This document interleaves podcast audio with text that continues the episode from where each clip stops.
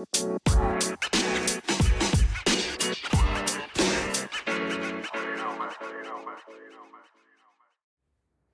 सज्जन साहिबाना ने निशानदेही आगे राम राम।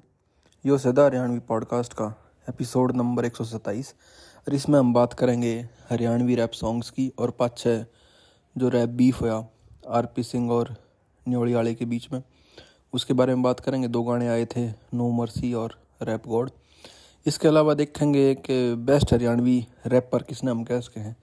इस पर डेढ़ दो साल पहले एक एपिसोड बनाया था। ये सारी बात हमने करी थी रैप म्यूज़िक का एवोल्यूशन अमेरिका में क्यों कर सेवेंटीज़ एटीज़ के दशक में क्यों कर फिर। उसकी थीम्स टीके के चेंजेस आए, हरियाणा में रैप क्यों कराया क्यों कर शुरू हुआ। ई इसकी करंट हालत के है। ये दो हज़ार बीस इक्कीस की मैं बात कर रहा हूँ, जब ये एपिसोड बनाया था। तो एक ज़रूरत थी। इसके बाद जो डेवलपमेंट हुई है पिछले दो एक साल में, उनके बारे में बात करें और ख़ास तौर पर जो है जो बीफ सा हुआ है, इसके बारे में बात करें। ट्विटर पे थोड़ा बहुत इसका मैंने एनालिसिस सा कराया था, लिखा था। तो आज के एपिसोड में और इसने डिस्क्राइब करेंगे। पर एपिसोड पाने तो पहले थारी तक गुजारिश कि जिस भी पॉडकास्ट ऐप पे हमने सुनो हो उड़ा हमने फॉलो कर लो और हमारे एपिसोड अच्छे लगते हो। तो अपने घर वाले में, अपने यारे प्यारे में इन्हें शेयर कर दिया करो। ये बमाऊँगे आज के अपने पॉडकास्ट में। तो पिछले महीने, चौदह फरवरी ने गाना आया था, चौदह पंद्रह फरवरी ने, डांडा न्योड़ी वाला का, नो मर्सी। इब नो मर्सी गाना शुरू तो है, पहले एक दो मिनट जो पहले एक दो अंतर हैं, उसके भी सिंपल हैं कोई मतलब डायरेक्ट इस ना लगता कि किसी ने टारगेट करके लिखा गया है। लेकिन दूसरे और तीसरी कली में साफ़ बेरा लग जाए कि के डी ने टारगेट करते हुए लाइन लिखी गई हैं और जो उसका ग्रुप है, उसमें तो बहुत जगह उसके रेफरेंस मिल रहे हैं कि शो भी लाऊँगे तेरी टक्कर में तो गीटो या भी नहीं पाना तेरी शक्कर में। और चेले के दम उस्ताद की दुकान, इसे इसे चीज़। उन्हें इस एपिसोड में स्क्राइब करेंगे, लेकिन थोड़ी सी हिस्ट्री देख लें इस इशू की। और इन तीनों लोगों की भी जो इसमें पार्टी हैं के डी आर पी सिंह और डांडा न्योली न्योड़ियाड़ा तो कंट्रोवर्सी तो बेसिकली इनके बीच में पिछले दो साल चल रही है, जब तक डांडा न्योड़ी आड़े की एंट्री हुई है, हरियाणा की रैप म्यूज़िक सीन में, और एंट्री यूकर हुई है जब वो बाहर चला गया। ऑस्ट्रेलिया जाके उसने गाने बनाने शुरू करे हैं। उससे पहले वो अपने गाना में भी उसका सेल्फ डिस्क्रिप्शन है कि मैं गैंग वॉर का हिस्सा रहा मैंने बड़े चौक में गोली चला रखी है, पुलिस मेरे पास चला गई थी, मैं नेशनल लेवल डिस्कस थ्रोअर रहा हूँ। ये सब खुद का उसका बयानिया है। यूके ऑस्ट्रेलिया में जाए बाद, सन 2020 तक 19 बीस तक उसके गाने आने लग रहे हैं। अफगान, ट्रू, खेसी, ये शुरू के उसके गाने हैं।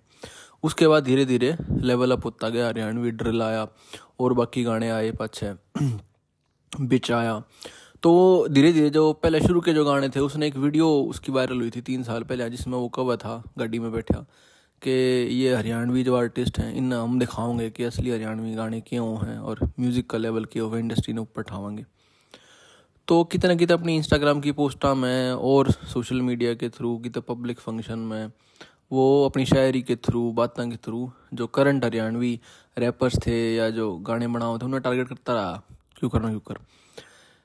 लेकिन इस न आज तक बात नहीं आई थी कि डायरेक्ट फेस टू फेस या नाम लेकर नेम कॉलिंग वाली सिचुएशन आ जा। यो कद होया, यो स्पेसिफिकली होया, पिछले साल जब ये चार पाँच सिंगर हरियाणा, डे, मनाने खातर ऑस्ट्रेलिया वाले ने बुलाए। ऑस्ट्रेलिया में हरियाणवी जो है नई पॉपुलेशन है, उसकी काफ़ी तादाद बढ़ रही है। और हरियाणा, डे वे काफ़ी मतलब सालाना सेलिब्रेट करने रहे थे। लास्ट ईयर पूरा के का group K D R P Singh, खसाड़ा, चार, सुरेंद्र, रोमियो वगैरह बतेरे जो हैं वे सिंगर बुलाए गए। तो न्योली वाला तो अपने आप ऑस्ट्रेलिया में रहे हैं। तो जब ऑस्ट्रेलिया का टूर करने आए थे सिंगर तो इनके अगेंस्ट उसने इंस्टाग्राम पर स्टोरी वगैरह भी डाली और कही कि भाई, ये क्या है तुम तो मतलब मंगते हो और एक दो गाने में भी इनका लिखा बेकाऊ हैं कि इनमें नाचते आंडे दस पंद्रह लोगों के आगे प्राइवेट घर में शो कर रहे हैं। अरे मतलब कदे लाइव गा नहीं सकते। इस टाइप की रिकॉर्डिंग आप गाँव है, पहले लिप सिंगिंग करें हैं। और कुछ उस बात में सच्चाई भी थी, लेकिन कुछ इसने फिर थोड़ा एग्जिजरेट भी कर दी वह बात। फिर के डी ने क्या करा? के डी ने भी यार मतलब एक से एक साल पहले आते इनकी आपस में खटपट। के डी का तो फिर के डी शोरान इसके लिए कैंडी शोरान के लिए भी मसला हो रहा था। उसके लिए भी छोटा मोटा बनाया था कुछ। इन बीफ सा आपस में, कि चिंटू कह दी थी केडी ने उस तर उसने फिर बाद में अपने गाने में रिप्लाई कराया था स्टोरी वगैरह पे, बाद में माफ़ी उफ़ी मांगी थी तो एक पहले का भी इसका कॉन्टेक्स्ट है।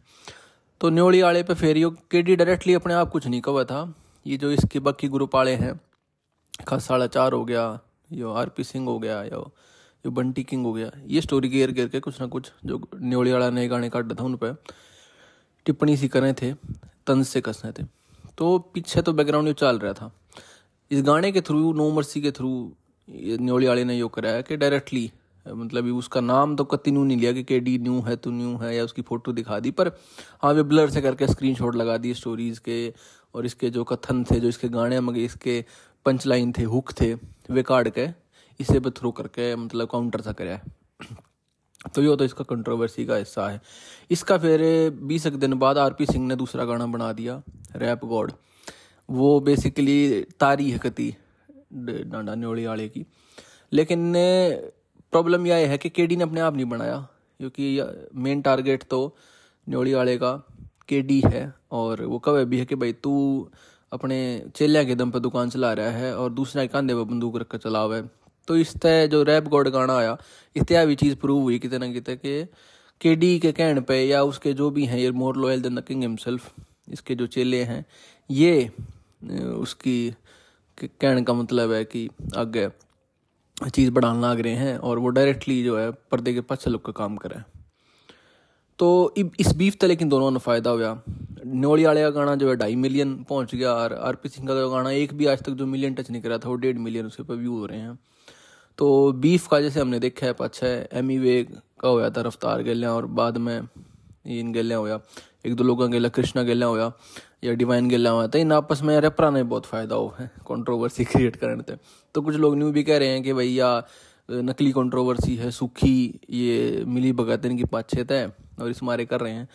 मन ऐसा नहीं लगता, क्योंकि एकदम जनरेट नहीं हुई, इसके पीछे एक दो साल का धीरे धीरे धीरे धीरे होता आया मतलब एक कॉन्टेक्स्ट सा है, और चीज़ बढ़ती बढ़ती आड़ा पहुँची है। तो उसने जब बात ई बाई है। अच्छा बाकी इन तीनों का थोड़ा नेचर देख लिया और इस पर बात कर लें कि भाई बेस्ट हरियाणवी रैपर कौन है। तो पहले के डी बात करेंगे। तीन लोग हैं, आर पी सिंह न्योड़ी वाला के डी। पहले आर के डी की बात करेंगे। तो सब तो पुराना नाम है हरियाणवी रैप मतलब कैस को के हरियाणवी रैप का जनक। क्योंकि उस तक पहले एक गाना आया था वो, मैंने देखी ध्यान तय आराम तय ईब तय कुछ और मन बेरास है तू चावे से, और मैं चाहूँ कुछ और, आजा जी ले जी ले मेरी गलियाँ। तो ये 2007 या आठ में स्कूल में आया थे उस टाइम किसी ने बनाया था यो। वो एक कौन का गाना था? स्मैक दैट उसकी हरियाणवी वर्जन किसी ने बनाया था यो। लेकिन वो प्रॉपर रैप से साउंड करा था, क्योंकि उससे की एक ओरिजिनल का रिप ऑफ़ था। लेकिन कोई प्रॉपर हरियाणवी रैप नहीं बना था तो के डी ने 2011 में 11 12 में गाना आया था यो, पाइया पित्तल तो उड़े तम कह कहें कि हरियाणवी रैप की शुरुआत हुई। लेकिन उसने देखोगे तम उस गाने ने और बाद में केडी के दस साल में जितने भी गाने देखोगे उसमें टोटल टल, टल्ली हो गया और बतेरे और आए। देसी देसी ना बोलिया कर छोरी रहे। और करनी पड़ी बदमाशी इस टाइप के। तो जिस चीज़ ने हम रैप कहे हैं वेस्टर्न म्यूज़िक में या जिसने हम रैप समझे हैं वो नहीं है वो। केडी के जो गाने हैं, उसमें पॉप एलिमेंट ज़्यादा है। हाँ वो तुकबंदी एयरलाइना का तो है ज़ोर सा थ्रो भी है उनमें, एक फ्लो भी है कुछ। लेकिन वो उस फॉर्म में नहीं है। तो बहुत सारे जो रैप के प्योरिस्ट हैं, वे यूँ मानना है कि नया रैप तो हम कह ना सकते तो कड़के से जोड़ा है। ये रैप ना है रैप के अपने एलिमेंट हैं।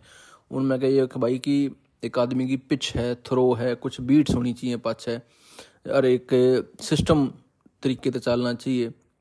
और मो, एक ओवरऑल गाने में क्या है? रैपर का वो है भ्रम, जो सबसे इम्पोर्टेंट चीज़ है। वो इस के अलावा है, वो उसकी पर्सनैलिटी है बेसिकली जिस तक वो ऐसा पर्दे पे सिमुलेशन क्रिएट करा है कि मैं असली में बदमाश हूँ या असली में मेरी इतनी बैक है। चाहे वो रियल लाइफ में हो ना, लेकिन लोगों ना जचाना। तो जो अपने इस गेम में अपने आप ने सेल कर दे है, इस चीज़ ने ऑडियंस ने तो वो पक्का रैपर है। तो केडी में थी, उसकी पर्सनैलिटी भी है, बोलने का अंदाज है, जोड़न का अंदाज है, लिखे भी बढ़िया है। लेकिन जो फ्लो है यूजल रैप का, वो उसे गाना में नहीं है हिप हॉप नहीं, वो पॉप ज़्यादा था। लेकिन बशर्ते उसने इसका इंट्रोडक्शन करा सो कोल्ड रैप का, हरियाणा में। लेकिन केडी में एक प्रॉब्लम ये रही कि वो कदे सोलो सिंगर नहीं था। उसने शुरू में एम डी गेलिया कोलेबोरेशन करा, बाद में एम डी गेलिया जब साथ छूटा, कुछ टाइम तई तो फिर एक दो सोलो गाना बनाया, बाद में नए नए बड़खा गेलिया, जो खसाड़ा चार हो गया इब नवदीप कुंडू के लिए बनाया था एंडी कुंडू जो है, और एक वो बीड़ी वाला गाना बनाया था। तो इस टाइप के गाने के डी ने बनाए हैं पिछले कई सालों में। सोलो कम बनाए हैं और कोलैब ज़्यादा बनाए हैं। तो के डी की भी अपनी लिमिटेशंस हैं, उसके फ्लो की, और भाई कि वो इंडिविजुअल कितनी जो है गाने ना पुश कर सके अपने दम पे। ईब आ जाए हैं आर पी सिंह पे, जो नंबर दो है। तो आर पी सिंह ने 2012-13 में शुरू करा गाना। उसके लिए हमने एक इंटरव्यू भी कराया था, उसमें उसने बताई भी है कि ग्यारहवीं, बारहवीं वो गाने लिखने लग गया था रैप बनाने लग गया था। और एक सात साल हो गए मतलब सात साल करके एक उसकी वीडियो है। तो वो स्कूल टाइम का एक गाना है। पर वो भी जो कर बहुत बेसिक सी बीट और बेसिक सा मतलब बीट तो उसमें कुछ है ना तो मतलब बहुत सिंपल सा म्यूज़िक ऐड कर रखे हैं बोले बोल हैं। तो आर पी सिंह का भी मतलब सफ़र है, लेकिन वो मेन स्ट्रीम बहुत लेट होया। गाने तो बहुत पहले आगे बना हुआ है, लेकिन पिछले तीन चार साल थे उसकी थोड़ा नाम सा हुआ मार्केट में। और उसने भी स्ट्रगल कराया है। और आर पी ने हम कह सकते हैं कि हाँ भाई प्रॉपर है मेरी नज़र में। कि जैसे ट्रेडिशनल रैप का या आजकल मॉडर्न रैप का भी जो फ्लो है, जो उसका सिंटैक्स है थ्रो है पिच है, ठीक है, वो भरम है, वो सब आर पी में है। और आर पी मतलब गाँव भी बढ़िया है, उस हिसाब से। और आर पी ने पिछले साल गाना आया था शीशा करके। वो थोड़ा कंजर्वेटिव नेचर का गाना था, समाज ना आईना दिखाण के टाइप में। वो गामड़ी वाला और आर पी ने इकट्ठा लिखा था और आर पी सिंह ने गाया था। वो बड़ा पॉपुलर हुआ गाना। आर पी के एक आधे गाने और भी पॉपुलर हुए हैं, अठारह सौ सतावन वगैरह हो गया। लेकिन वो बहुत, क्योंकि थोड़ा लीक तटका था, रैप था। पर ऐसा रैप था जिसमें जो टॉपिक था वो कति अलग अटका था, क्योंकि रैप में यूजुअली बात हो यार है भाई गाड़ियाँ की, छोरियाँ की, पीछे की, बदमाशी की, वो इस तरह था, वो समाज में जो डाउनफॉल हो रहा है, उसके बारे में था तो बहुत लोगों ने सुना और रिकमेंड करा। ई बाजा हैं, तीसरा बंदा जो अपना है, वो है न्योड़ी वाला तो न्योड़ी वाला भी, जिसका थोड़ी शुरू में थोड़ी बात हुई थी कि दो तीन साल हो लिए गाने बनाते, लेकिन क्वालिटेटिवली इन दोनों तो बहुत अलग है, और वैरायटी ज़्यादा है। अब कुछ तो नहीं भाई थे कि तू ट्यून जो चोरी करे है, लेकिन रिपीटिशन तो केडी के गाने में भी है।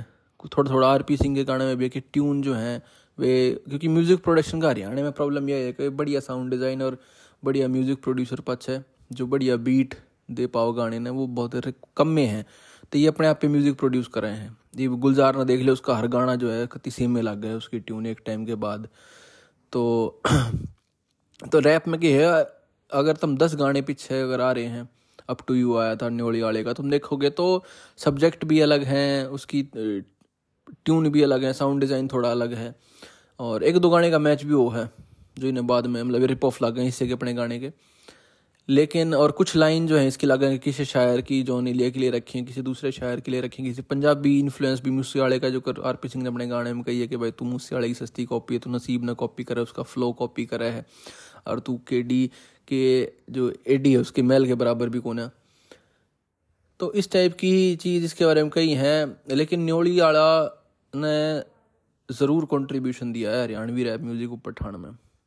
क्योंकि वो एक डर्रे पर चल रहा था। और जिस आवाज़ इसने दो तीन साल पहले कही थी कि हम इंडस्ट्री ने ठावेंगे यार, अलग एक जॉनर लेकर आवेंगे। तो प्रॉपर रैप तो कह सकूँ कि आर पी सिंह और तेरा डांडा न्योली वाला एक कर रहे हैं। के डी ने अब ये मेरी पर्सनल बायस हो सका है, या मन उसके गाने उतने बढ़िया ना लागते। गाने सुनने में बढ़िया हैं मतलब पर वे पॉप कितने सुनने चाहिए? वो रैप की तरह उसने सुनोगे, या रैप म्यूज़िक में कैटेगराइज करोगे थोड़ी प्रॉब्लम हो जाएगी। तो इब न्योड़ी वाले भाई साहब के गाने हैं अप टू यू बिच हो गया। तो प्रॉपर रैप म्यूज़िक है विद गुड फ्लो और कुछ थोड़ा बेटर साउंड डिज़ाइन अगर इसने मिल जा, कोई साउंड डिज़ाइनर कोई बेटर म्यूज़िक प्रोड्यूसर बीट्स और थोड़ी बढ़िया हो जा तो और हाई लेवल पे। बंदा जा सका है।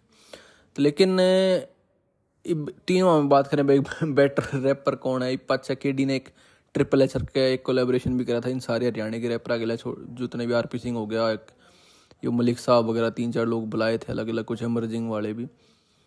तो यो कहना हमेशा ही मुश्किल हो जाएगा क्योंकि सिंगिंग बड़ा सब्जेक्टिव सी चीज़ है। न्यू रैपिंग भी बड़ी हुआ है कि भाई, कौन सा रैपर बढ़िया है? किसी का कुछ टेस्ट है किसी का कुछ है।